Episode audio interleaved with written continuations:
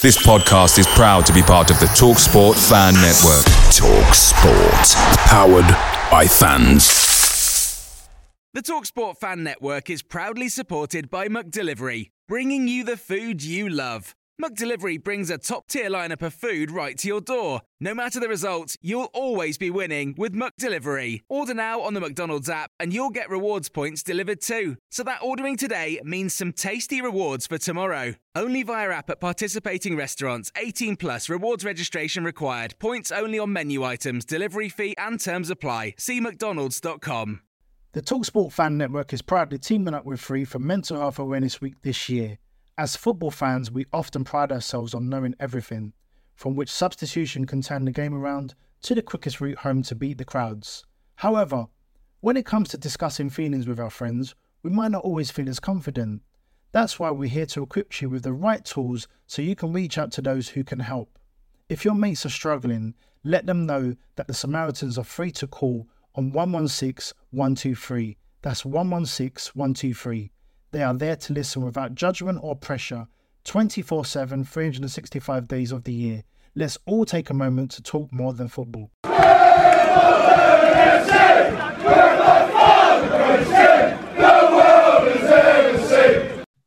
We're back.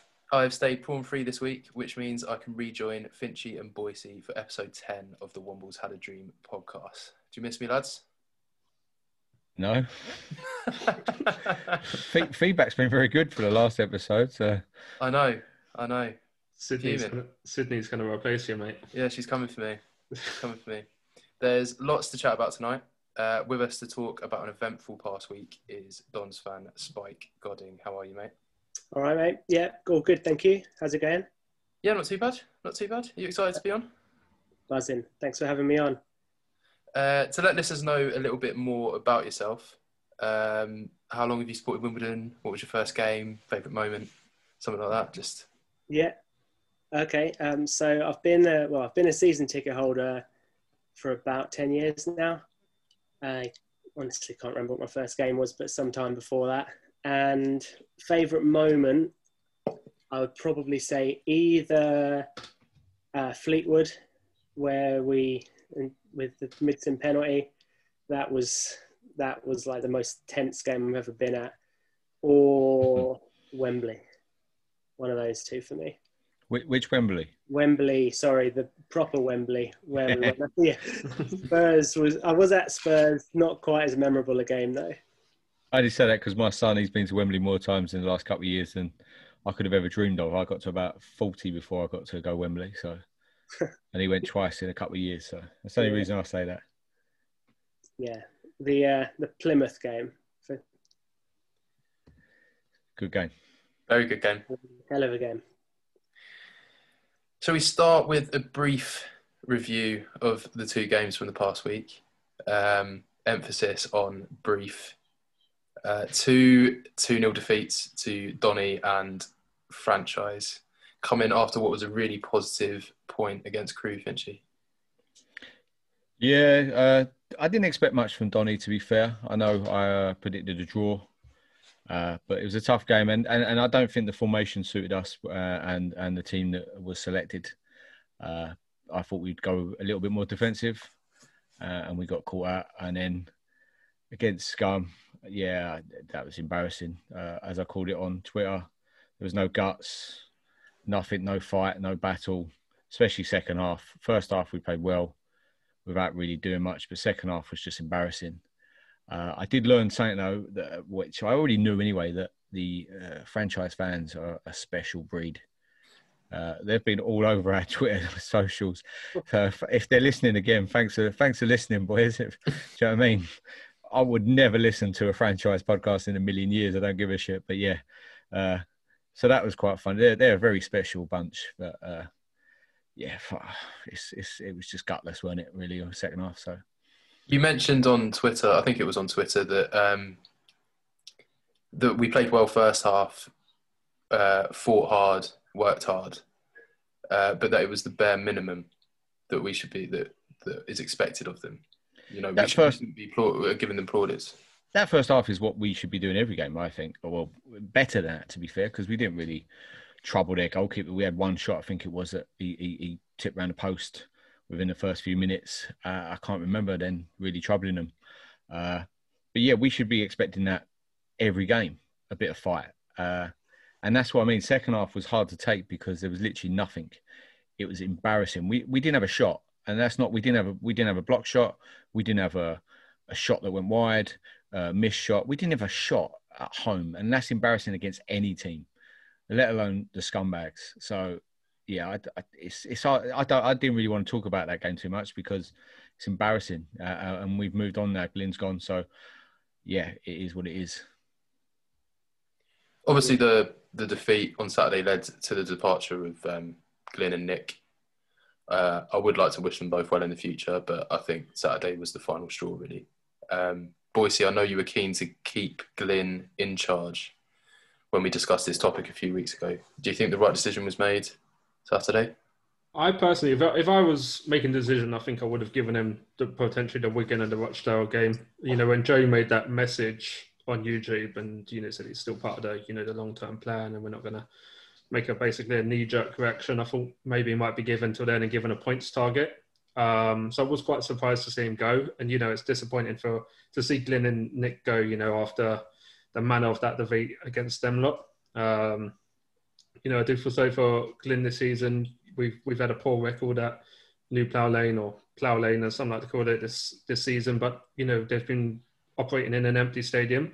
You think that we've waited 30 years to return home, and that stadium would have been rocking from the from the first game. You know, every game and built a momentum. And so far, our record at Plough Lane's been poor. We I think we've only won one, drawn one, and lost five off the top of my head. So I do feel a bit sorry for them for you know this pandemic and this COVID, you know injuries, whatnot. But you know at the end of the day, it's a results business, and two points from a possible thirty-three isn't good enough. So and I think also the manner of that second half, like Lee said, not having a shot in the second half. In the first half, we tried well. Um, you know, we got in some good positions. I don't know why Shane didn't shoot in the first half, but second half, as soon as that that goal went in, we conceded shortly after it, and then we just huffed and puffed, and you know, kind of the candle got lit, blown out at full time, isn't it? Yeah, I, I, kind of I don't know whether you mentioned about him potentially sticking around for the next two games, which is to be honest what I thought. I thought MK was if we lose, then we'll see what happens in the next ones. I don't know whether maybe he sort of um, he kind of fell on his sword a little bit. I feel like he's quite a proud man, and maybe he just knew, look, this isn't working. I'd rather just get out now. Yeah, I, I, was just about to say it was by mutual uh, consent. I think that it was uh, the decision was given on the uh, official site. The, the reason why he left. To, do we think that he went in then and said, "Look, I, am done"? Do you think he kind of quit? And we said, "Look, we'll save a little bit of grace," instead of saying that he's handed in his resignation after that game. That we said, "Look, it's by mutual consent." Because if some people are saying he's been sacked and stuff, which on the official site, I, I'm sure it's mutual consent that he was given. Uh, do you think he's just he's done It's three points in 33 games and it was just done, especially again being that embarrassing against them. Uh, I, I just think he he just said that's it. I've, I've, I'm done. I can't I can't take this team any further. I think mutual consent can mean that he walked in and said, "Yeah, I've had enough," or or by the same token, the board could have turned around and said, "Yeah, it's time to go, mate." Um, so it, you know, it could have been a sacking. It could have been a resignation. It could have been a mixture of both. You know, um, I think it was the right time to go. Um, I think I, I, was bored, to be honest. It just the whole situation was boring. Um, every week moaning about the same things, wondering where the next points are going to come from. You know. I get your point regarding that, but it's been like that for now for the last couple of seasons since Ardley that season when Ardley had to go. It's been like Wally came in and we had the great escape, which kind of I think papered over the cracks. Uh, it's been quite boring for a couple of years now, and I don't know how we get around that. How do we stop it from being so boring? Especially as Boycey said, we can't get into the game at the moment to to cheer on the boys. Like Saturday, it would have been immense atmosphere. Plough Lane, us against them. It, it, it, would have been even if you you don't care about them them knobheads. We we would have gone in. They would have been loud. I just I I think when Glyn come in, this the start of the season was brilliant. Some of the football we were playing, I think I don't know what happened that he got scared or something because we were attacking teams. Longman was on fire. I, I just think with Glyn, his man management of players has been poor. So, like at the moment, Longman, I believe he's playing too many minutes. He looks tired, uh, and, and, I don't believe he should be playing striker every game. Maybe put him on the wing and then put another striker in. But injuries hampered Glyn as well. I believe we've had a lot of injuries that hasn't helped him. If he had a fully fit Palmer, but then you can flip it again that he signed an unfit Palmer. We signed an unfit Ben Heneghan, and it's a shame because he is a Wimbledon legend and he, he will go down for being a Wimbledon legend. But he did at the start of the season. It looked so promising. We played some very, very good attacking football, and we just lost it. I don't know why. Yeah, I'd I'd love to know the situation with Palmer and I guess to a lesser extent Ben Heneghan. But what we, we got him in and there was this huge, you know, I remember being so excited when I saw the rumours that we might be getting him. Not admittedly not knowing that much about him, but he seemed to be very highly regarded. And just instantly he's injured. And it turns out that he's been injured this whole time uh, when he's signed as our, our big landmark signing. And it's just immediately from there, I thought, oh, what's gonna is this gonna be another one? And it's seeming I hope not. I hope it's not, but I'm I'm starting to get the feeling it might be another one of the many crocked strikers that we seem to sign. Yeah, going back to your point, Lee, you're right about at the start of the season we did play on the front foot, and um, you know we got off to our best ever points tally in the start of League One in last five years, and I think fans are very easy to forget that because of the recent run. I mean, what else doesn't help? You know, I've spoke about COVID, lockdown, but usually we'd all go down the pub and have a moan. Whilst if I've noticed social media has become so toxic over the last few weeks. So I think that's um, another good thing about Glyn going is I think it was turning quite toxic, if I'm honest with you. You know, after after Saturday's defeat, I kind of avoided going on Facebook, Twitter and all that for a few hours just because I knew, you know, I just didn't want to read the comments after that. I was kind of fed up. A lot of fans obviously have been calling for Glyn's head for quite a while.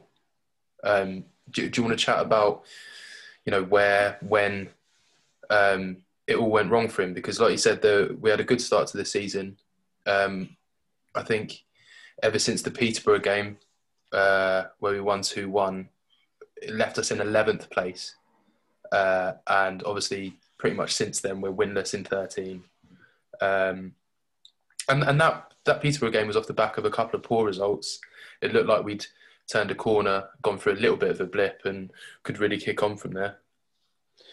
Yeah, it's interesting because after that Peterborough game, you know, I saw people even talking up, you know, potential playoffs and whatnot. I just think, you know, the, the season's kind of just unfolded. You know, we got injuries at the wrong time in key positions. You know, we lost Ben Heneghan and Tel Thomas are our better centre halves, you know, over Paul Kalambayi and Will Nightingale. You know, the, the Wigan game got called off twice due to COVID. That might have been another win for us had we played that at that stage of season confidence dropped.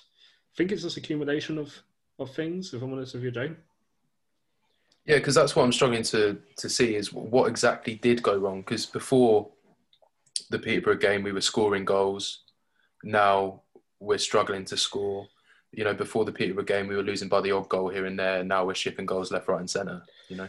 I think that's a good point you made about we were scoring goals. You know, it seems like at the start of the season, Pigott was on fire. And, you know, we saw him recently come out in the press, you know, in Sky Sports talking about, you know, he's, he's had his, you know, scoring all these goals, rah, rah, rah. But it makes me think, was he was he playing bang on form because he knew that January transfer window was come? And now it's come and it, he doesn't seem the same player. I don't know if he's like lost interest or he's now just like, oh, I'm not going to get my move. You know, because there was talk on Twitter of, you know, not Nottingham Forest, Bristol City and whatnot. And I, I, do wonder if that's also played a factor. You know, is he playing a bit with, within himself, not wanting to get injured? You know, as he, as he dropped his, as he lost his head a little bit. Because the, the Deji effect, so to speak. The, the Deji effect. I like it. It's a good term. I agree with what you're saying, with regards to Pigott. He, he like Saturday's the worst I've ever seen him play. He was awful, uh, and and he can be like that. He has been like that previously, though, and that's why I think he hasn't made it at a higher level because he does drop his form, can drop. He he, he got he, he, he, at the start of the season he did score a lot of goals. I was just looking at our results and what you were saying with regard to the Peterborough game.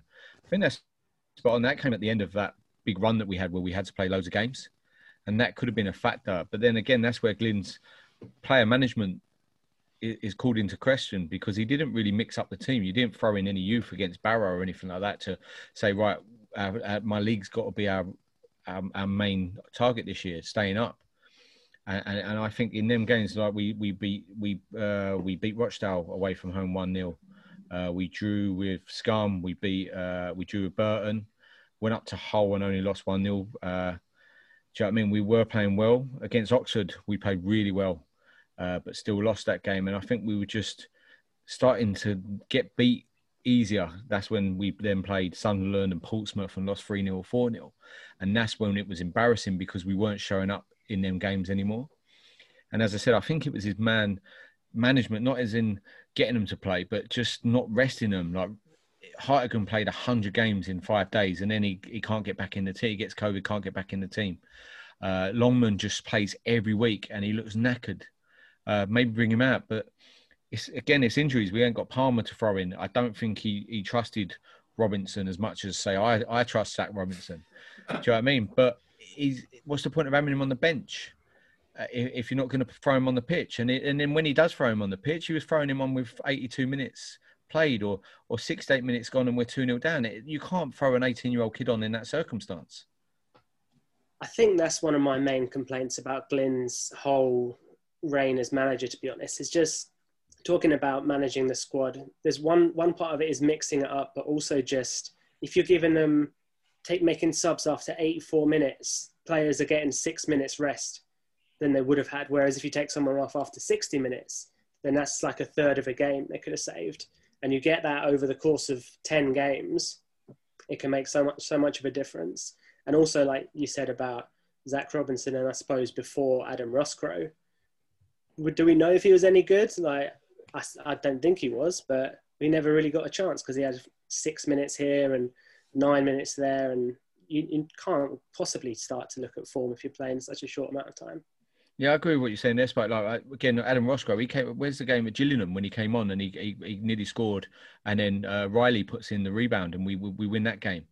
But on on Saturday they make subs uh, 55 minutes at nil nil, and then eight minutes later, 10 minutes later, they're 2 0 up. So they made attacking subs and said, look, let's not worry about Wimbledon. We're going to worry about us and we're going to win this game. Where we're sitting there thinking, oh, we, we, we're not going to lose this game. And then boom, we're 2 0 down. And his subs were just, again, it's just, I think that was his downfall, just the, the management of the players, where he has his first team and that's it. And I think that was unfortunately the downfall for Glyn in the end. I think you made a good point there, Lee, about you know um, franchises subs coming under 55, 55 minute. You know they they came to our grounds. That you know they focus on the game, want to win it, and I sometimes feel you know we've got a poor record against them a lot, and sometimes I think do we do we just turn it into a bit of a circus ourselves? You know, rather than focus on the game, are we? Oh, you know, it's franchise, it's this, it's that. You know, I don't know. But another thing which which I wanted to allude to was you said about pick up some good results. You know, we we drew a franchise, we beat Peterborough and whatnot. But one thing I thought was interesting from the article is, you know, Joe Palmer said we overachieved in the, you know, in that, that part of the season. And now I wonder, well, what is the target this season? I mean, social media's gone into full full blown meltdown prior to Glyn leaving, but we are only one point off relegation at the moment. We're one or two wins, and all of a sudden things are looking a bit more rosy. So, you know, it'd be good to know what the target is. I was going to say to you, my, my target is always stay up in League mm. One. Uh, and unfortunately, when we started playing really well and we started doing really well, expectations do go up. But I just I, I see what you mean about the start of the season, but I just struggled with recently is just the lack of form, the lack of desire from our players, uh, and what what you want, what you think we should should have been aiming for at the start of the season is is, is to stay up all the time, and I think that's I think that's what we have to do every year, but when we're playing well, we we have to. We our expectations will go up. It, it's just start of the season. We were winning. We were drawing four all against Plymouth. Uh, we were beating Fleetwood. Uh, we lost to Accrington. We beat Swindon, and then that's when the run starts going down. So I don't think our start of the season was that great. We were beating teams around us. We were drawing against Northampton, who are, a pony side. Uh, we drew in the Carabao Cup with Oxford, lost on penalties. Drew with Plymouth 4 beat Fleetwood lost to Accrington, beat Swindon, then we lose Shrewsbury, then we draw with Burton, we draw, and and I don't think the start of the season was that great.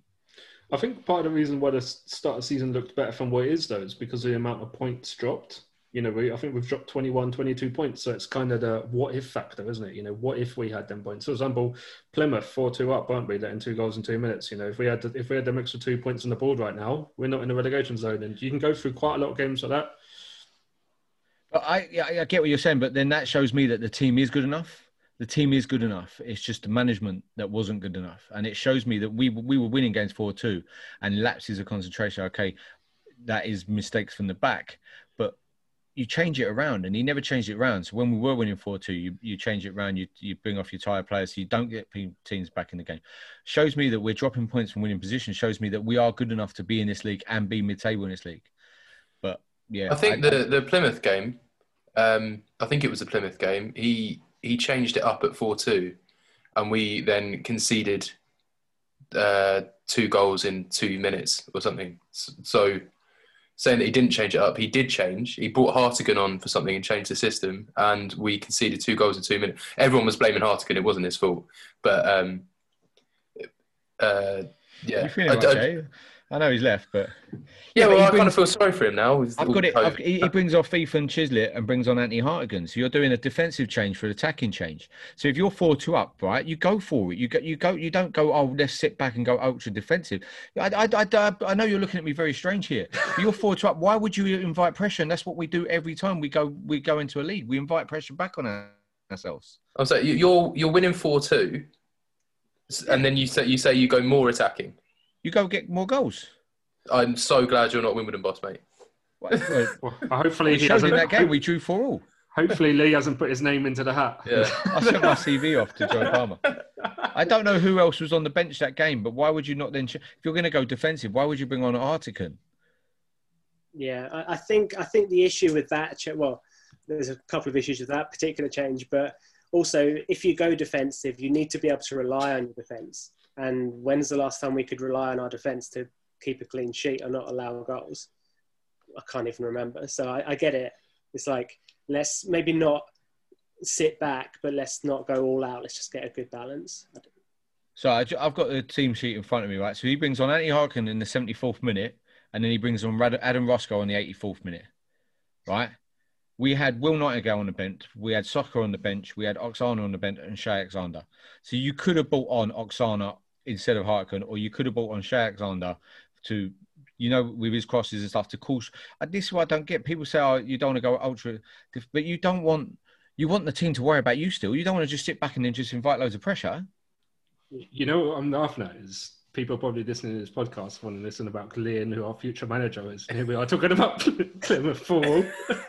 No, no, but this is one of the games. no, no, I'm joking, I'm joking. we've lost we've lost Glyn Hodges now because of these subs. Do you know what I mean? And the, the stuff that he was doing. They we made a stuff of Anthony Hartigan come on the 74th minute and we conceded in the 76th and the 78th, right? Four all. He then brings on Adam Roscrow with six minutes to go to try and get back in that game. That is ludicrous to me. And this is why Glyn Hodges is not in this job anymore. If we'd held on to that result, we would be one point, no, two points out of relegation zone, right? And Yeah. would he be gone now? I don't I think, think- it would. I think he would still be gone because ultimately he's still going to pick up two points out of possible 33, isn't it? And it's still a result based Yeah, business. But then if we have won, if we had drawn or won the games when we were leading, and I mean like lead like that when we should have won that game easy, he, we'd be mid-table and he wouldn't be, he wouldn't have any any chance of being sacked. Yeah, but then also, sorry, on the- Nick Daws has got to answer some questions as well. On the flip side, though, if we didn't have our best ever start to League One, we wouldn't be one point off relegation. I mean, Waddy left, you know, um, sorry, Ardley left us, you know, 12 points a foot at the bottom of the table. They'd So, buried essentially. yeah, so I don't think it's all doom and gloom. I think you hit the nail on the head when you spoke about dropping 23 points or however many it was from winning positions. Um, if we hadn't have done that, we wouldn't be in the position we were, and Glyn and Nick would still be in work. But I think we should end on a slightly more positive note, if, if there is one, which We- is what, we- what you think as is the, the, the positives that came out of Glyn and Nick's reign uh, in charge of the Dons. Uh, I'm struggling with overly positives because obviously when a manager gets sacked, it's not because he's been he's done well. Uh, I, I just again I thought we played all right football.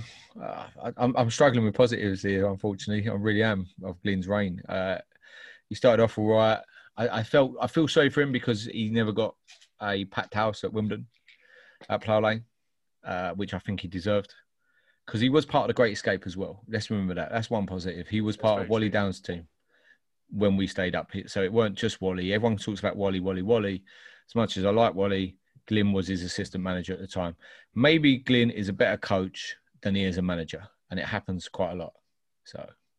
Yeah, I think that's a good point. There, I mean, he's coached Stoke, hasn't he? He's even coached players like Shaqiri and Arnautovic, Addo, and I think he's been involved with the Wales, Wales squad under Mark Hughes as well. So I think you know, obviously, he is a good coach. Um, you know, I think there are some positives to take from Denny. He has signed some good non-league talent who hopefully we can nurture in the future, and we'll will you know reap the rewards of that. He did bring through some, you know, or carry on trying to bring through academy players. Jack Rudoni's kicked on this season, and I think another positive is, you know, we are still in League One. He did, at the end of the day, he did keep us up last season, albeit points per game. Whatever, you know, people can speculate if we would have went down, would have set up. At the end of the day, we set up, and we're only one point off off relegation. It's not doom and gloom. Um, I do feel sorry for him, like you said, he didn't get a packed packed plough lane, you know, because we've waited 30 years to return home, and I think that would have been rocking, and that would have given him the 12th man. But you know, uh, you know, I thank him for his work, and yeah, I, I, do think there are some positives to take from from his time here. Yeah. I, oh, God, one last thing I just wanted to say, I do think he was unlucky, you know, with the pandemic as well. Like, you know, he's, he's taken over Wally Downes' Wally Downes' job. The, the season got cut early, and now he's been hit by a pandemic. You know, it's not the ideal time for any manager to come in. So given the benefit of the doubt there as well. Yeah, when I was trying to think about positives, the first one, well, you look at the tactics that we stumbled across for the Great Escape to keep us up was basically what we carried on playing after Wally Downes left. So I, I feel like Glyn actually tactically was much more involved in our success than people might think. So for that, obviously, you've got to be thankful for what he did. But the fact that we just couldn't change it. And I know the squad was set up for that kind of tactic, but to have one game plan. Sorry, I've I've gone negative again. I can't help it. Um, uh, yeah, I, I think it's an important point there. To to play three five two every single game, bar when you're completely your back's against the wall because everyone's telling you you've got to change you're on a hiding to nothing as far as I'm concerned. It's, it's too predictable. Even if your squad is set up for that, they're professional football players. They can play slightly more left if they need to. It's just, why would you even bother preparing for a game against Wimbledon? You just know, oh, 3 5 2, all right, we'll just spend 10 minutes on that. Let's carry on working on set pieces or whatever. I, I think your point's spot on there, Spike. We must be the easiest team to scout in the whole of the Football League because it, yeah, three five two, just yeah, get after us easy. It, it, was so easy in the end, and that's the problem. But I wish I do wish Glyn Hodges and Nick Daws all the best in the future. Uh, it's a shame, and hopefully they'll come back down to Plough Lane when uh, it's reopened. We have good re- good relationship with most of our ex managers. Uh, so yeah, hopefully they'll get down and watch a game at Plough Lane, have a few beers, maybe come on the podcast. Shall we have a little more exciting and positive chat now about the future of AFC Wimbledon and what happens next post Glyn? Yep. So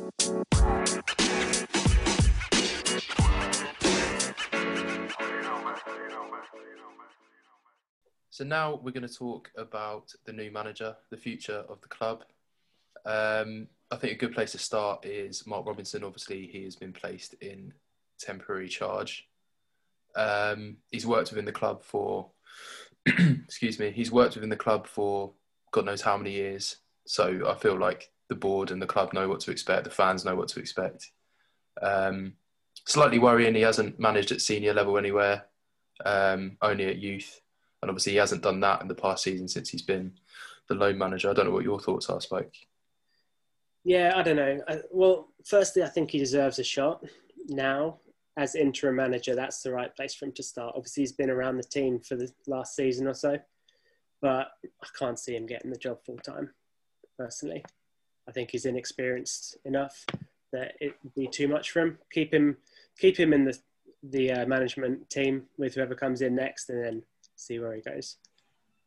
Yeah, I think obviously Bassey's not about, so he would have been brought in as interim manager straight away. That's where I thought might might give him a call again, see if he can get out of his cab and come and do that job, a half half do that job again.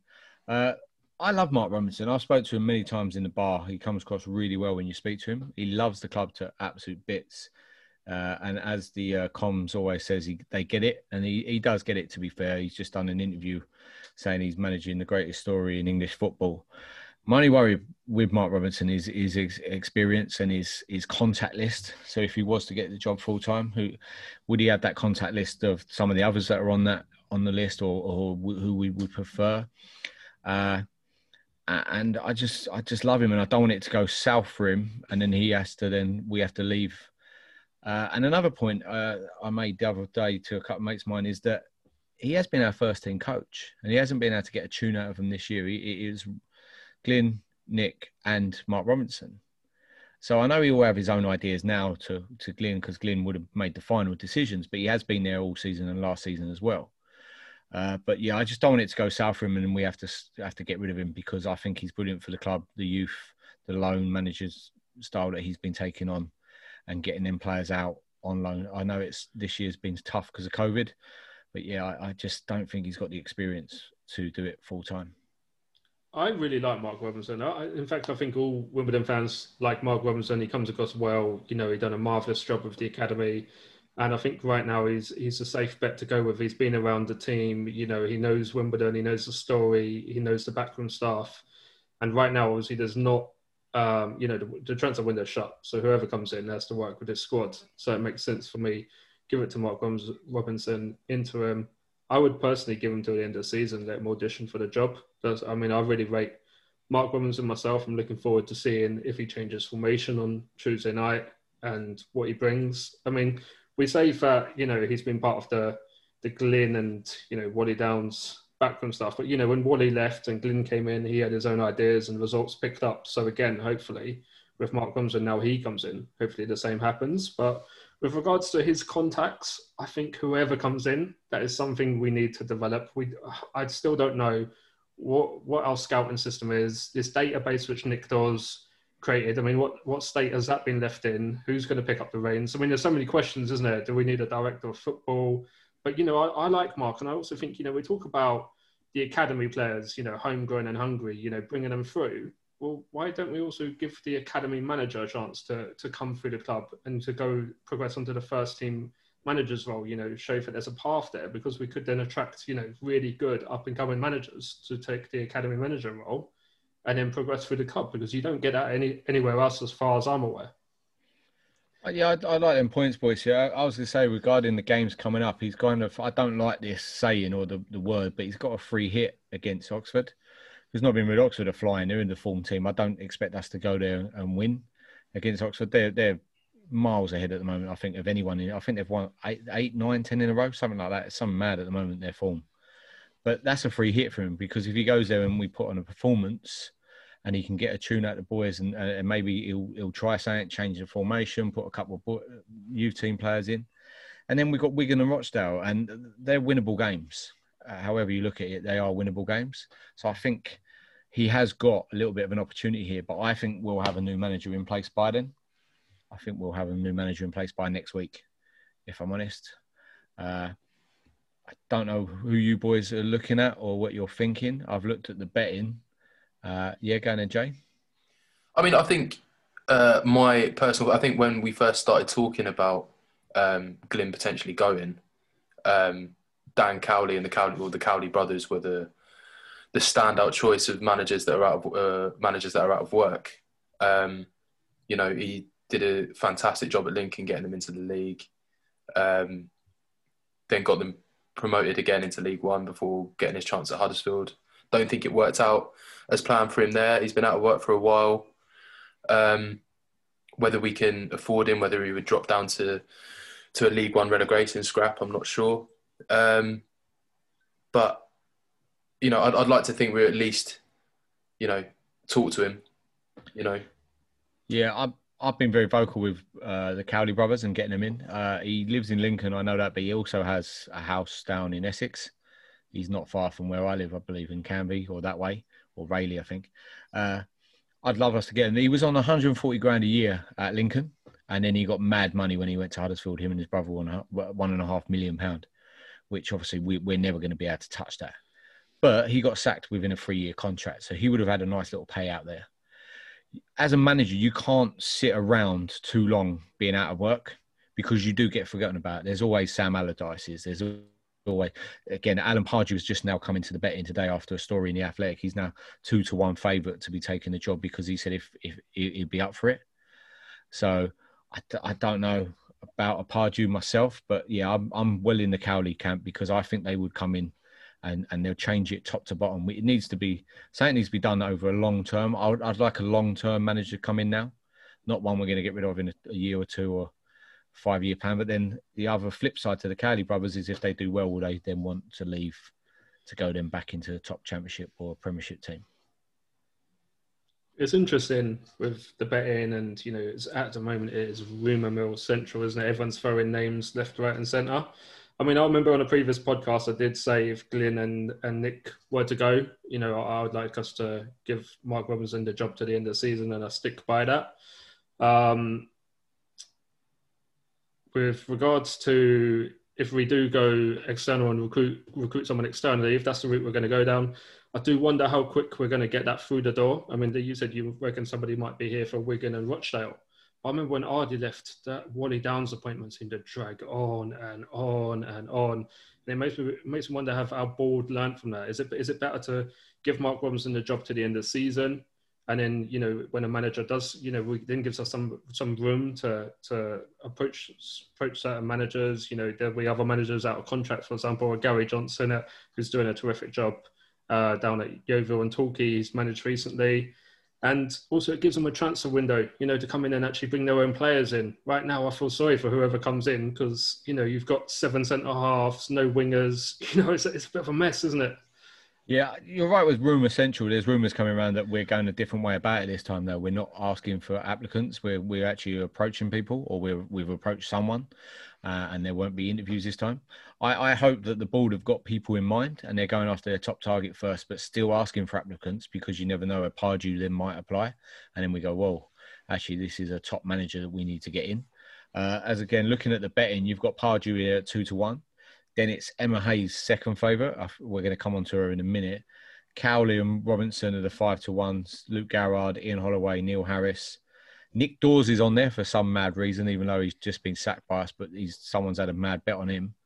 Uh, and then you've got Jason Euell, Neil Cox. I'd, I'd rather I'd rather Boycey do it than Neil Cox.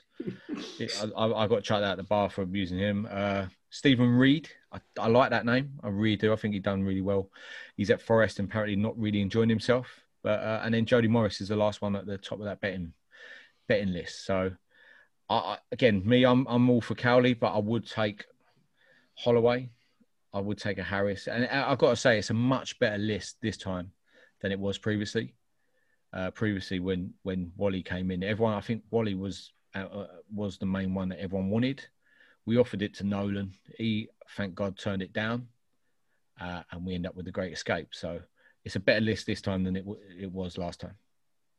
I think if you're looking at um, the likes of the Cowley brothers or um, Harris, uh, someone someone like that, you've got to be selling a long term plan for them. They're not going to come down here for, you know, keep us up. If you don't keep us up, then you know, you're done. I think, you know, you, you look at someone like the Cowley brothers and you say, come in. If you keep us up, great. If you don't keep us up, rebuild us to have a proper crack at League Two next season, you know? Yeah, I, th- I think just going back a little bit, talking there about the the, uh, the bookies odds, that there's been so much of that flying around the last few days in various WhatsApp groups and on Twitter, and it just does my head in so much because especially with someone like a, a, club like us, bookies know about as much as us four sat together, probably slightly less. so all they all they can do is just go off of where idiots like us put our money. So I'm, I'm, i feel like you said Jody Morris was one of the longer odds. You put if we had by now had put a tenner each on him at what what is he about fourteen to one? Yeah, sixteen to one. By the time we finish recording this, he's going to be there at four to one, and some idiot's going to tweet that oh, we're going to get we're going to get him in. Great point, Spike. Great point. Well done, mate. I like that point. That's a brilliant point. Now it's true what you're saying. The betting odds at this level is just mad. Like I've had a, a cheeky little bet on uh, Danny Cowley at twenty to one, and then boom, next day he's gone into three to one. Uh, and it, as as Boycey said, it's rumour central. I think the big one on there, and everyone's talking about it, is Emma Hayes. Uh, I don't know much about it. Someone put a brilliant post on Facebook. I can't remember who it was. I wish I did because it was brilliant. They're Chelsea season ticket holders at the Chelsea women's game. Uh, and they said that they can't see her coming anyway because the amount of money she gets paid by Chelsea, the facilities they have at Chelsea are second to none. Uh, they, are they're, they're better than our, our facilities, the women's team there. Uh, I would I'd be for it to be fair. I'm not against it uh, because I, I believe she don't take any shit, which is what we want.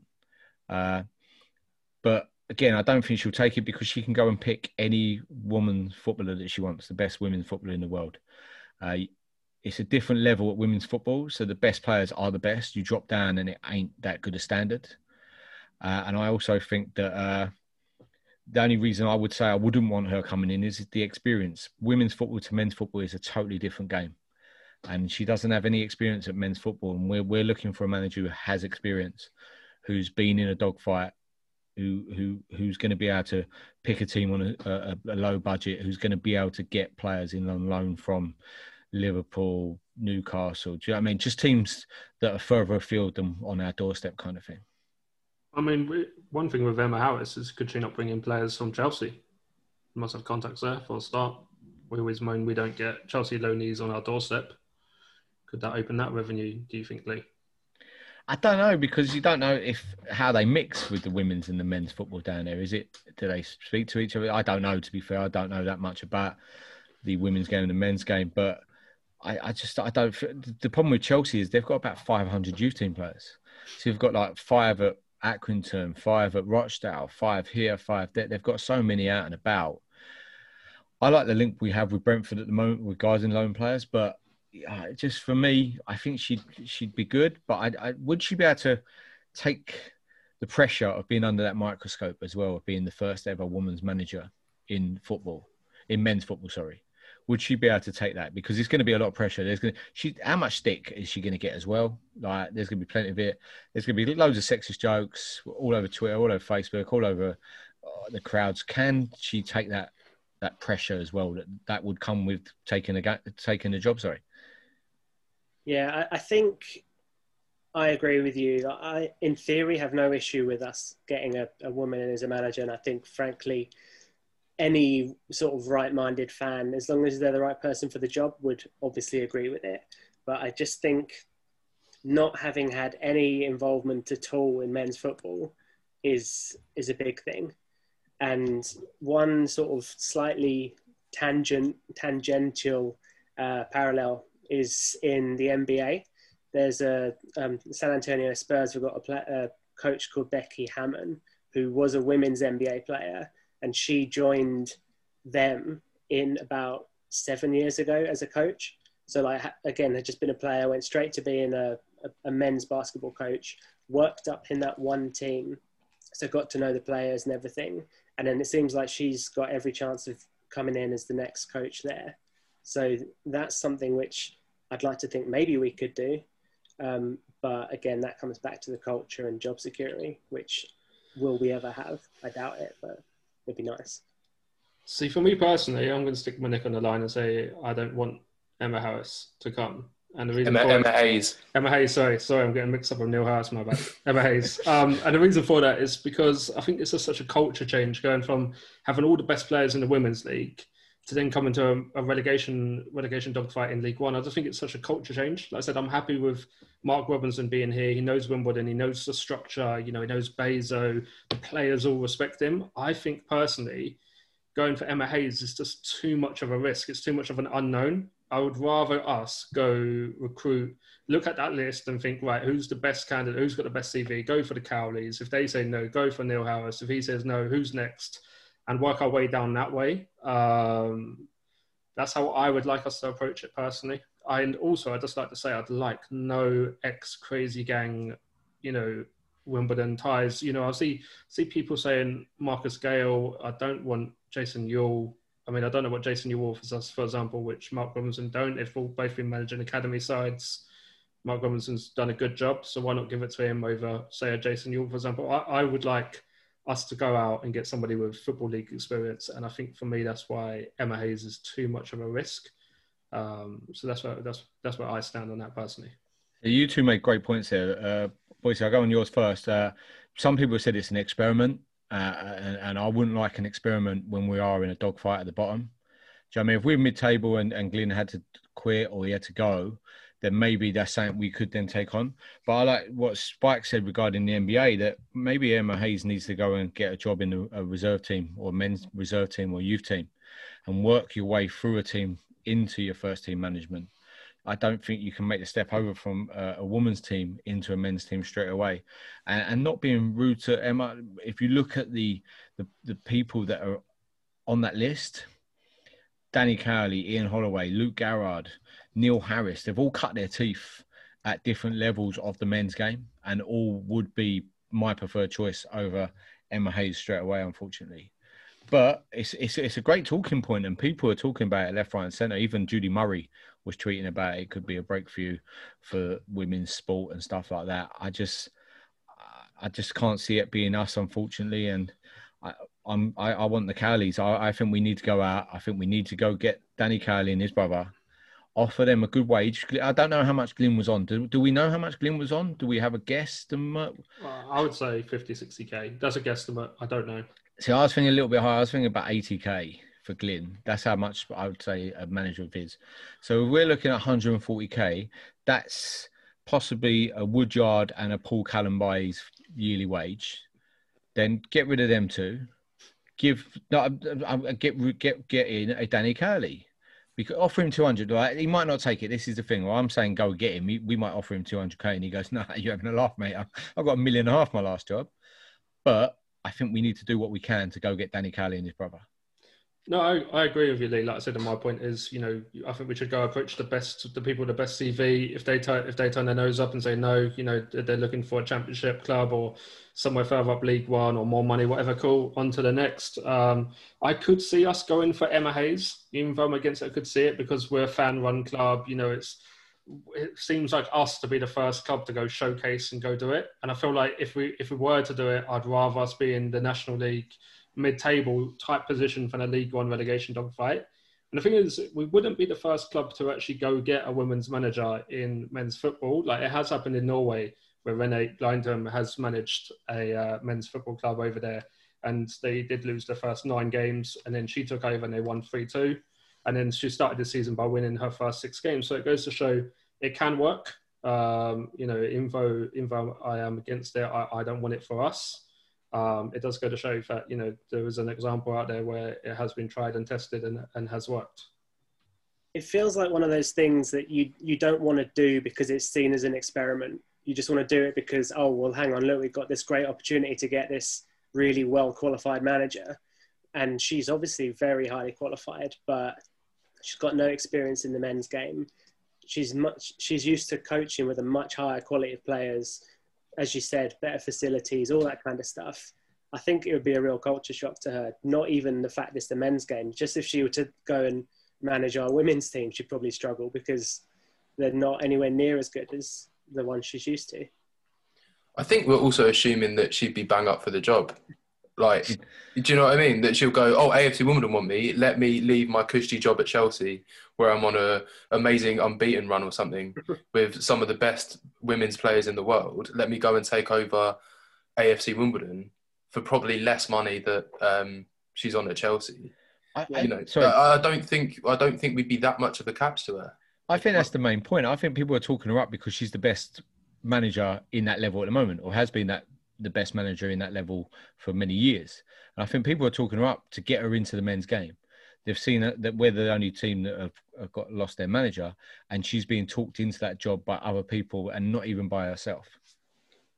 I see. I could I could see her being interested in the position because you know it's it's uh, because of the media around it and everyone. You know, most people will think it's the first time a woman's been you know gone into men's football, and obviously the the Premier League or English football's got a much more better reputation than the Norwegian league. That's why we don't know about that one, for example, I brought up. So I could see the appeal just because she'll feel like you know, or a lot of people the way the media will portray it as you know, it's it's history in the making. This is the first ever you know, woman in the English game, which it would be in the English game, of course it would be, you know, in professional football. So maybe that is the appeal to her. Who knows? I can I can only see one other club doing it, and that would be Forest Green Rovers. Do you know I mean? They mm. love to be different, vegan, woman manager. Do you know I mean? Recycled stadium. I could, they're the only team I can see doing it. I can't us and and them really, but so if I was going to say now, boys, but Boycey said Mark Robinson to the end of the season. Who are you then having after that? Spike, who are you having? And Jamie, who are you having? Who's your picks now? If you could pick out of that list I just gave you, who are you having as manager full time? And what's the long term plan for that manager coming in? See, for me, I'd, I, like I said, I'd go Mark Robinson end of the season. It'll be an audition for the job. If he does well, keeps us up, then obviously he can build. He knows the academy. He knows the story. He knows Wimbledon inside out. So, you know, that's the perfect opportunity to then have a progression path to maybe bring more academy players through. Um, also, then, you know, we can then assess the situation in the summer. What we, you know, any manager who comes in now, we don't know. It's not guaranteed success that will stay in League One. So, you know, they're going to come in. None of these players are their own players. Um, we transfer window shut. You know, I think to myself, give Mark Robinson your job to the to the summer, see how he does, uh, assess the situation, and then you know, it, it, there'll be more there'll be more managers out out of job. Like I said, one one name I mentioned was Gary Johnson, and you know he'll be out of, out of work. You know, Jason Euell might be out of work or out of contract, so therefore you don't have to pay him a fee to go get him. Um, I mean, apart, apart from Cowley and Harris, I don't see many names on on that list who are free agents. So I'm like, yeah, I really want to go get it. I'm not I'm not excited by Pardew. I'll be honest. My only worry about what you said is an audition is that we gave Glyn an audition and then we gave him the manager's job after that audition, and it hasn't worked out. Uh, also, you're saying like Gary Johnson. Gary Johnson settled down in the South Coast, doing really well with Torquay. I don't. He, he's been at big clubs before. I can't. Not saying we're a big club, but he's moved to big clubs. Not really worked out. He, he he's probably sitting on retirement down in Torquay, loving life at the moment. Uh, so I can't see that one as well. Spike, who who do you want? Who do you want to come in and who, who's your manager? You're picking out that list. So when I was thinking about what or who we're going to get in next, I think there's two main factors, which is are they the right fit and is it financially viable? If we're looking at the right fit, so we're taking anything else out of the, the equation, I'd love the Cowley brothers. I, I agree with you. I think it's just that that would be a good fit for us. They would be a success, I'm sure. Um, Neil Harris would be good. I think he, he'd be able to get the team going. And uh, I quite like the idea of Luke Garrard as well, just because he, he does know the club. Um, but I think whoever we get in, we have to accept that the, I don't want to say it's inevitable because it's not inevitable, it's far from inevitable, but we have to get them in on the understanding that there's a very real chance we get relegated. And I think knowing the way our board operate, we will do that anyway, but we need to get them in and not even base it so much on what happens. If we go down, they get the backing either way. We give them money if we have money, and we try and build a new culture. We try and build a new squad and come up and sustain League One in time. I just want to, yeah, I do what I did with Boycey. I come back with a couple of points on your. The only problem I've got with Luke Garrard is he's just signed a three-year contract at Bournemouth. So if we're going to get him, we're going to have to pay. I think we're going to have to pay a fee for him, which is not ideal if we haven't got that much money to do that. I, I like your. I, I think whoever comes in has to then build, and also think that whoever comes in, we have to say to him, okay, if you get relegated, that's that's not going to be a problem, because unless we get beat ten 0 every every week and we're playing absolutely appalling. But if we do get relegated, you have to get us up next year. We have to get promoted. Uh, but yeah, I think we have to. Yeah, that's something we have to do. So Jamie, who are you having? Well, I think I mentioned before. You know, the Cowley brothers were my instant um, favourite to take the job. I don't disagree with you, Boycey. I think that that that's not a bad shout. I think that if if we can't get someone like Cowley or Harris, I think we need to be going for them. And if we get them, take them. If if we can't get them, then I think that Mark Robinson is probably one of the better choices of the people on the list. Um, Garrard, I, I love Luke Garrard as a player. He's done well as at Boreham Wood. Um, you know that there's there's there's a lot of choice this time. That like, like Finchy said earlier, the list is a lot better than it was when when Wally Downes came in. Um, you know, I've made a note of a few names here, um, with you know the likes of Harris, Cowley, Holloway. I wouldn't personally want Holloway, but big name. Obviously, Pardew's come in. Uh, Sam Ricketts, uh, Joey Barton's out of work. There's some big names in there. I'm not saying I'd want any of those, but it's nice to be linked with, you know, not being linked with Kevin Nolan and Russell Slade like we were last time. I was just about sorry, yeah, I was just about to say Russell Slade as well. If this list was say all these people were interested and we could get any one of them, if they were on the same list as Wally Downes, I don't think Wally would have got the job. Well, I don't know. Some people would have pushed for Wally to get the job, and that's what I, I, I would have preferred a lot of these on this list now to Wally Downes, even though I love Wally and I think he's done a great job for us.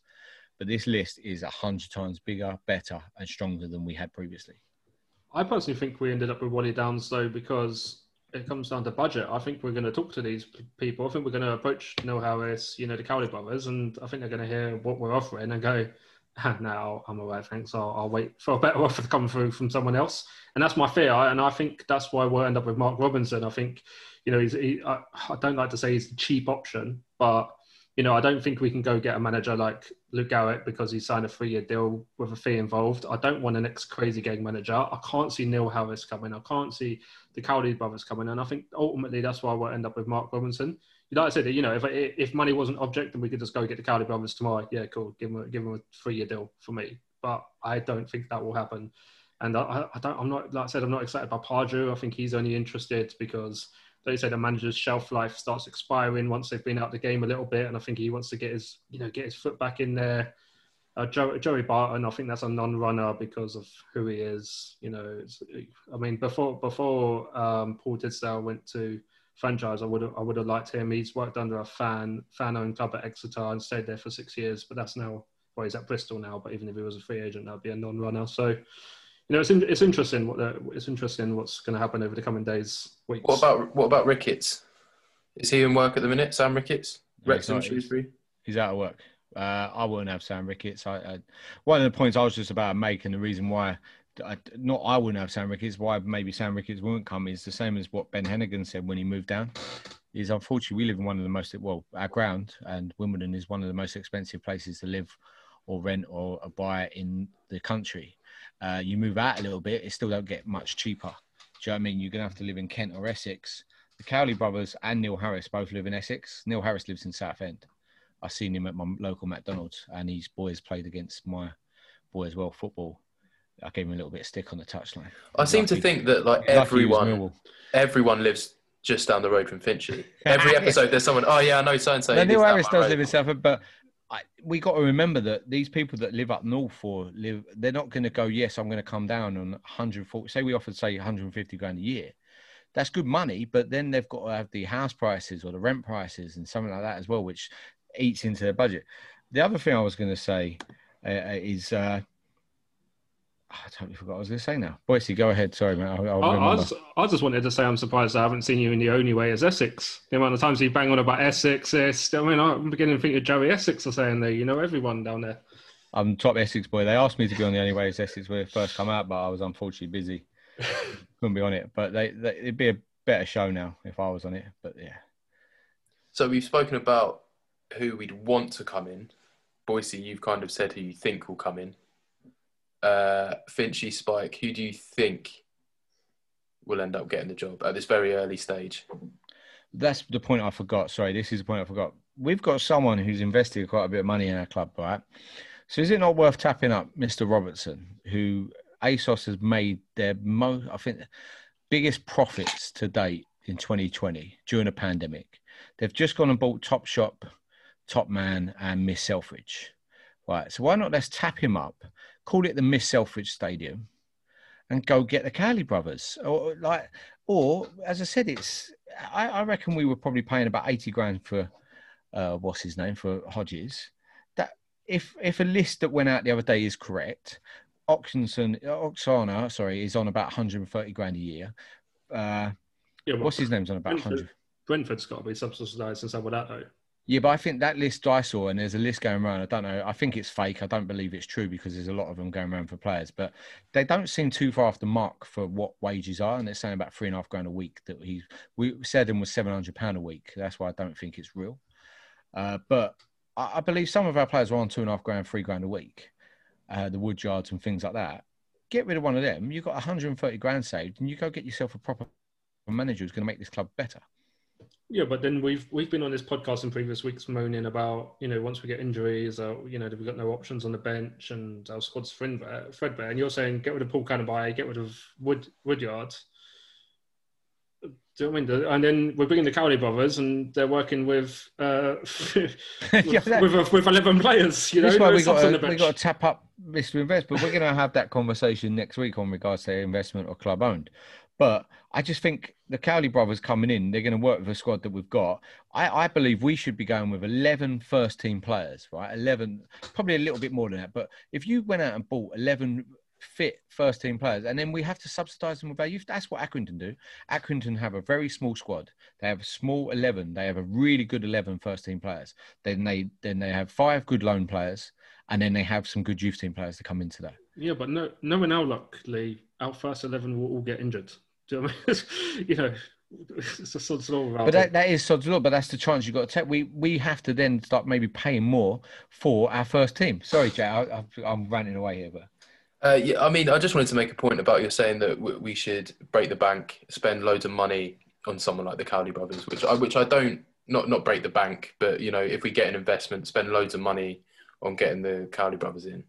Um, tap up, No. tap up, Mr. ASOS. yeah, so we, we say we put him on a wage of what you said there, 150, 200 grand a year, and then he doesn't keep us up. We've then got a manager on 200 grand a year in League Two, which I think is obscene for, for a club that has got you know millions of pounds in debt, bonds and stuff to pay back. To be recruit as much as I would love the Cowley brothers to come in, you know, spending that much money on them with, with, with a strong possibility that we're going down is, is madness.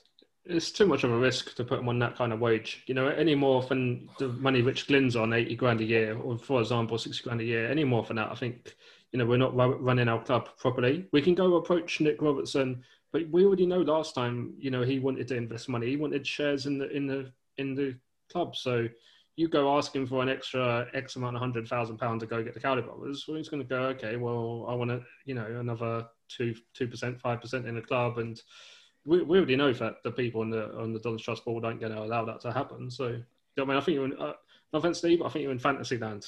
But yeah, but I am. I am in fantasy land. That's what football's all about. But the problem is, you ain't going to have someone investing the amount of money that he's invested already just for us to go down the leagues. You know what I mean? He's going to want to see something for his investment and maybe think, well, actually, I've got the money sitting here, so why not put in a little bit more just maybe to sponsor the stadium or something like that? I'm just, again, I am living in fantasy land. I just don't think we're going to get, a, if I'm looking at that top list, we're not getting one of them managers on the mo- money that we're talking. We're, we're going to have to go for a the list that we had previously.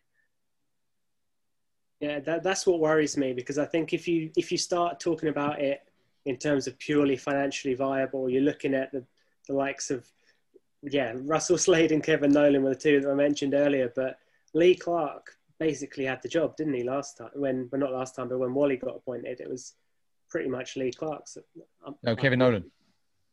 Yes, sorry. What? No, that's a different. Yeah, okay. Let, I've, I've got confused with my notes here. It's a different point. We'll cut this bit out. No, I'm leaving it in, mate. Yeah, we're going to mug you off. We're going to leave My- it. As I said, my point still stands regards to that list, that top list. I can't see any one of them coming on less than 140 grand a year. and that, What, what was the list exactly, Lee? So Alan Pardew, do you think he's going to come for 80 grand a year? Yes. Emma Hayes, Uh, I don't think she'll come regardless. Cowley probably not. Mark Robinson, yes, okay. Yeah. Luke Garrard, we'd have to pay Yes. a fee, which is well, we have to pay a fee for him, which is going to be more than 100 grand. Luke Garrard, Luke Garrard fell out of the club, didn't he, as well? There is Yeah, that factor yeah, over- So. Uh, yeah, Was but that Morgan with, Ferrier? he fell out with Simon Bassey. He didn't fall out with the club. Oh, Simon okay. Bassey's now con. And also, I like that. I like that edge of him that he don't give a shit. He was looking at the best interest of his club at that time. He didn't care that he was part of Wimbledon's crazy game back in the day, or he was part of Wimbledon. Talking. Talking of Simon well, you know, what about getting him back in some sort of capacity? I mean, he's got links to Steven Reid, who's the assistant manager at Scotland at the moment. They've done a good job. In I know they you can only judge, judge them on two games, but you know, Mark Robinson's very highly rated by the Wimbledon Wimbledon players, but so was Steven Reid, is my understanding. They really liked him. It, you know, no one's mentioning that name, and yet when you know I see on the bookies list they're mentioning Neil Cox and Nick Nick Daws, which is crazy. You know, Bassey's got to be in with a better better shot for them too. Do we think, or I think no. Steven Reid would be a great appointment. To be honest, um, like you mentioned, he he did well when he was here before. He's doing well. I think he's at Forest and Scotland at the moment, isn't he? So whether that would appeal to him, I'm not sure. This is my main issue. I don't know how many of these people, like has been said, are just going to go, no, I'd much rather do anything else than come and take a subpar salary at a pretty unappealing club at the moment. But Steven Reid would be a good one for me. See, I like Steven Reid. Again, he done really well when he came in for what four weeks. But we're looking for we're, we're talking about managers with experience. We want someone to come in with experience. Steven Reid's never managed a team in his life he's done well coaching. Again, so did Glyn Hodges. But again, I, I just I don't think we're going to get the manager that we we want or we, we're talking about if we're not going to be offering 140, 150 grand a year. We are going to have to go with a Russell Slade.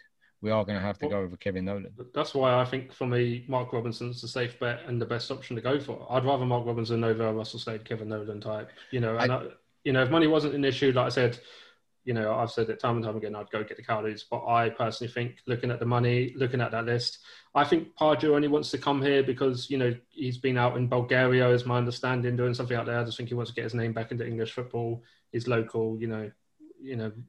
So. My, my only worry with Mark Robinson is what about if he doesn't do it now? Say he doesn't change and the, the, the performances are still poor and it's still rubbish. That's that's why I'd said I'd give him an audition to the end of the season and give him give him that. And then if it doesn't work out, go get a manager, but keep Mark Robinson in the club as as you know, back put him back as a first team coach or whatever. Because I don't want to lose Mark Robinson. I think he's a top guy. I think he's Wimbledon through and through. You know, it's highly rated. Um, so I think that that's the safe bet to go go that way. Say, you know, you've got you've got into the summer. We'll we'll reassess it in the summer. But you know, if it doesn't, and we could then go get a manager externally you know, then he can take his his role back up as loan manager or you know whatever he was doing previously. So what happens if we give it to Robinson until the end of the season? We lose every game and play terribly. The, the team just don't seem to get behind him. Surely his position then is basically untenable at the club. Like how could you keep him here if he's mm. done such a but bad job? On the flip side, what if you get the Cowley brothers in on 100 grand? They do terrible. They, you know, Huddersfield sucked them after three months we've got one or two year deal, like Jamie said. You know, it, any which way you look at this, it's a risk. That's why I don't. That's why I wouldn't want Emma from Chelsea because I think she's too much of a risk. I think you've got to go down the, down the safe safe bet or the safe route, route right now. You know, Mark Robinson knows the structure of the club. He knows the players. I think that's that's what you have to go with. I think you have to get have to give him a chance. It may work out. It may not. From a fan's point of view, we we've got a next manager. We got we got to give him time because we we are very quick to jump on a manager's back, and I think if Robbo did get it and he was it was terrible, I can see you know it was getting heated previously with Glyn in charge, and the fans were getting on his back quite quickly. I think that would happen with Robinson, and I don't want to see that. Uh, where I think Danny Cowley coming in, he'd probably get a little bit more time because it ain't a team and stuff. And where Robbo's been here for so long, people would still see it as part of his team and stuff like that, which would be unfair. But Wimbledon fans are not the fairest of bunch, are they? No, I agree with you, Lee. I think whoever comes in, even if it's Emma Hayes, I know that might divide some opinions, but I think you know, as fans, we all have to get behind and and get behind a manager. I mean, you look at social media at the moment; it's it's been so toxic over the last few weeks, and that can't be good for the players. You know, them going on reading that, you know, getting abuse. You know, it's all doom and gloom. You know, we we need to be that top man. We need to get behind whatever manager comes in. Um, you know, because I do think sometimes we jump on things quite quick. How many times do I see we get a new signing through the door? You know, they, they miss kick the first first kick of the ball, and all of a sudden, oh, it's rubbish. You know, it's stating them online. It's, it seems crazy that you know, as a fan fan owned club, we don't you know give that little bit of extra support sometimes. I feel. I mean, you just mentioned new signing. I feel like we should probably talk about Corie Andrews, who signed from K's, um, quickly before the podcast ends. Uh, I don't know much about him. Does anyone? I, I, I, didn't know a lot about him, but I, I believe if, if Glyn was in charge and that signing would have been announced by Glyn on today, I think there would have been absolute uproar because the fact that we need a striker to come in and everyone wanted an experienced striker, we need a third choice striker to come in now and score goals.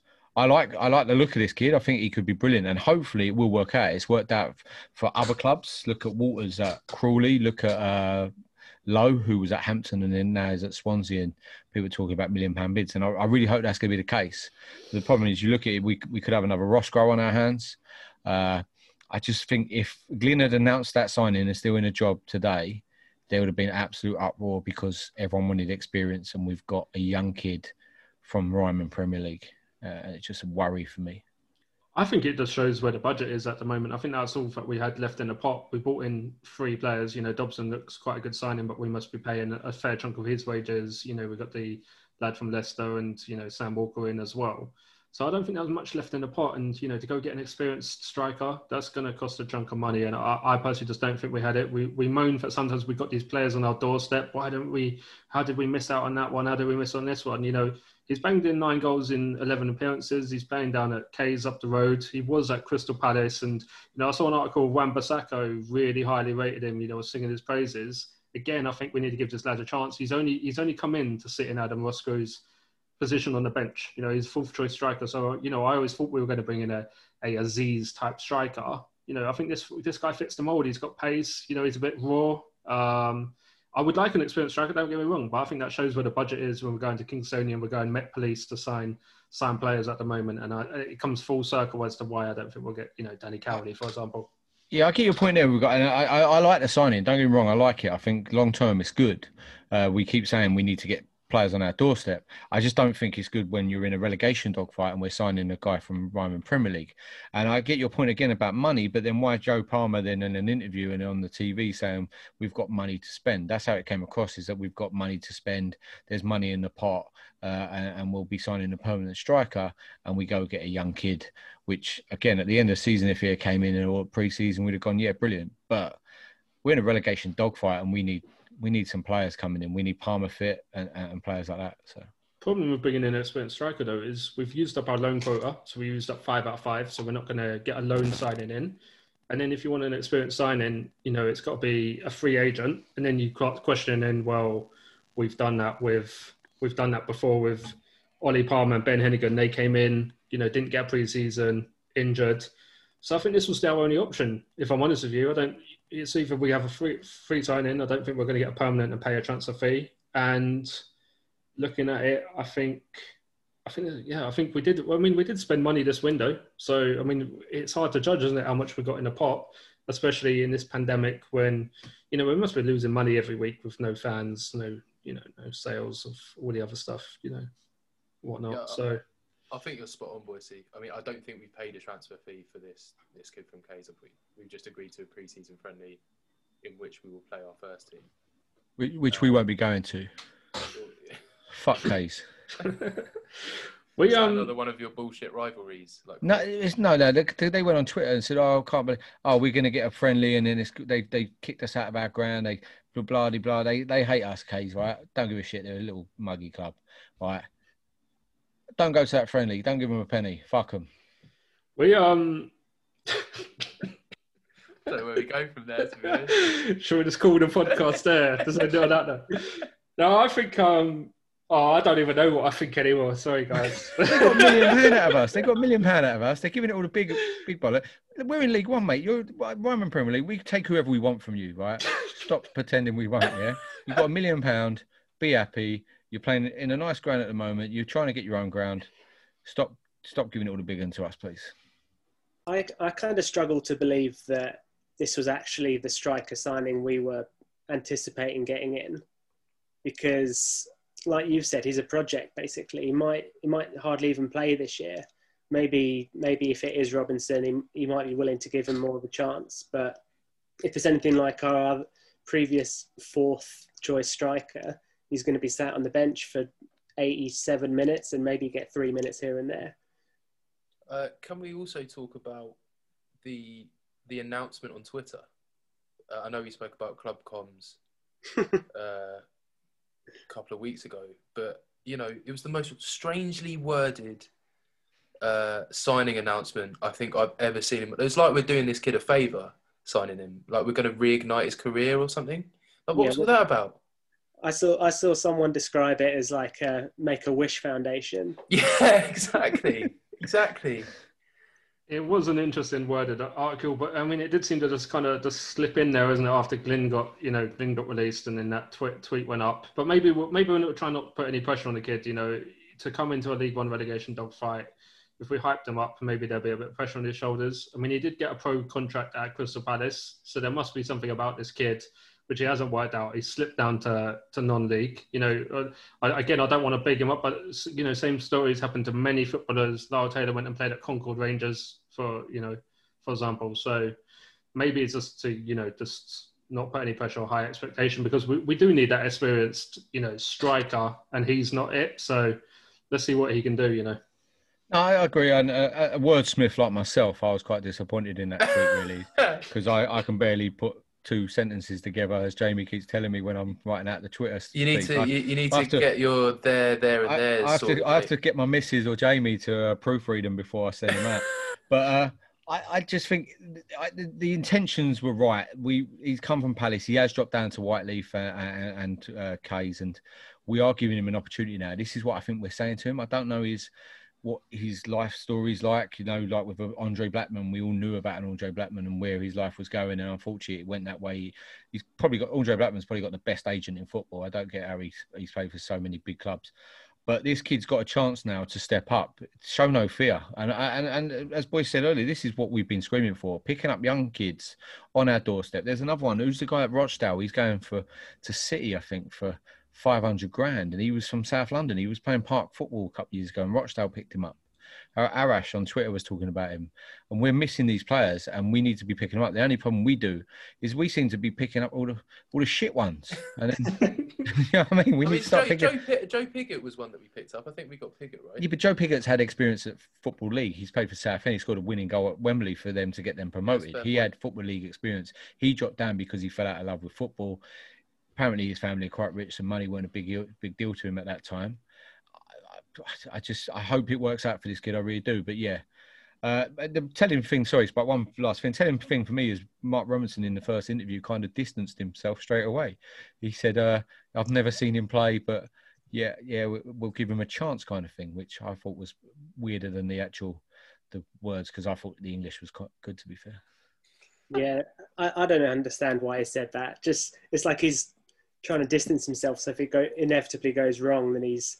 But um, yeah, the main thing I wanted to say is I, I'm never going to moan when we sign a player from non-league because there's so many examples. Yes, we've been pretty unsuccessful. You look at your your Mitch Pinnocks, for example, who flashed incredibly well, but his head just wasn't right. But I think I think Cheye Alexander looks pretty good so far. Chislett has come up. What is it? Almost ten leagues in two seasons, something ridiculous like that. And he's taken to it. Um, Admittedly, he's still young, but he looks like he could be a great little player for us. So I'm never going to moan. Even Roscrow, I understand he was a gamble that didn't pay off, but I'll never never moan about it.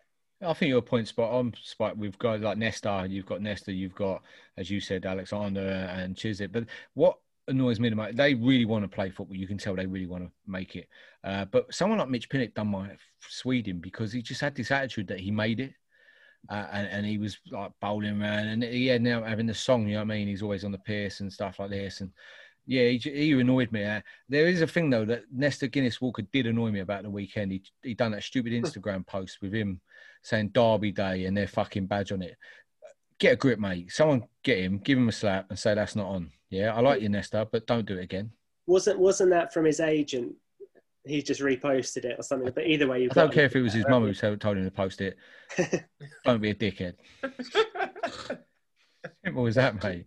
I think um I think leading on to what you're saying though, I mean I think it's all good getting these these non-league players. I've said it before on the podcast. You know your Chase and Nistic, and it's all good. Chislett, this this lad from Caves. But the, the biggest thing I find is what I find frustrating is we don't we don't combine them with experienced pros, and and I think that's where it comes down to budget. You know the Peterborough model, they kind of go get these players, but then they you know they have an Ivan Toney leading the line, for example, or you know experienced pros, and we don't have any leaders or characters. It feels like I mean it's hard to judge when you know you're watching it on iFollow and that's why you know you see Paul Kalambayi doing his Instagram. You see Guinness Walker doing his Instagram, and I think to myself, you know, is, is, is it because we're lacking? I've said it before. Is it because we're lacking some leaders and some, you know, some some experience in in that squad?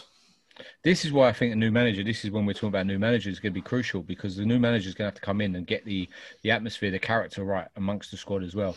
Neil Ardley had it spot on, and then he just fucking blew it. He just went totally wrong distance, wrong uh, uh, road. He went down the wrong road. He got rid of the Barry Fullers. He got rid of the experienced players and brought in young kids because he thought they were going to be like masters of football, and it just went totally wrong for him.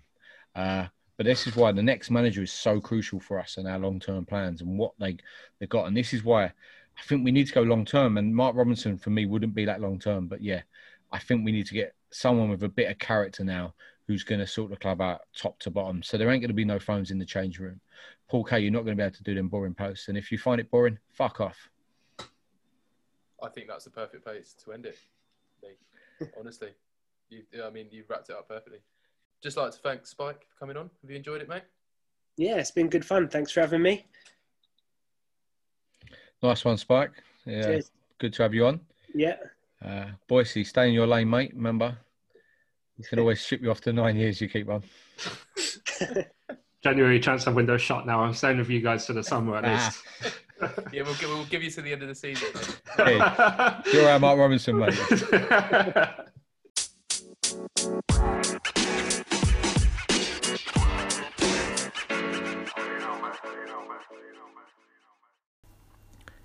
Thank you for listening to the Wombles Had a Dream podcast.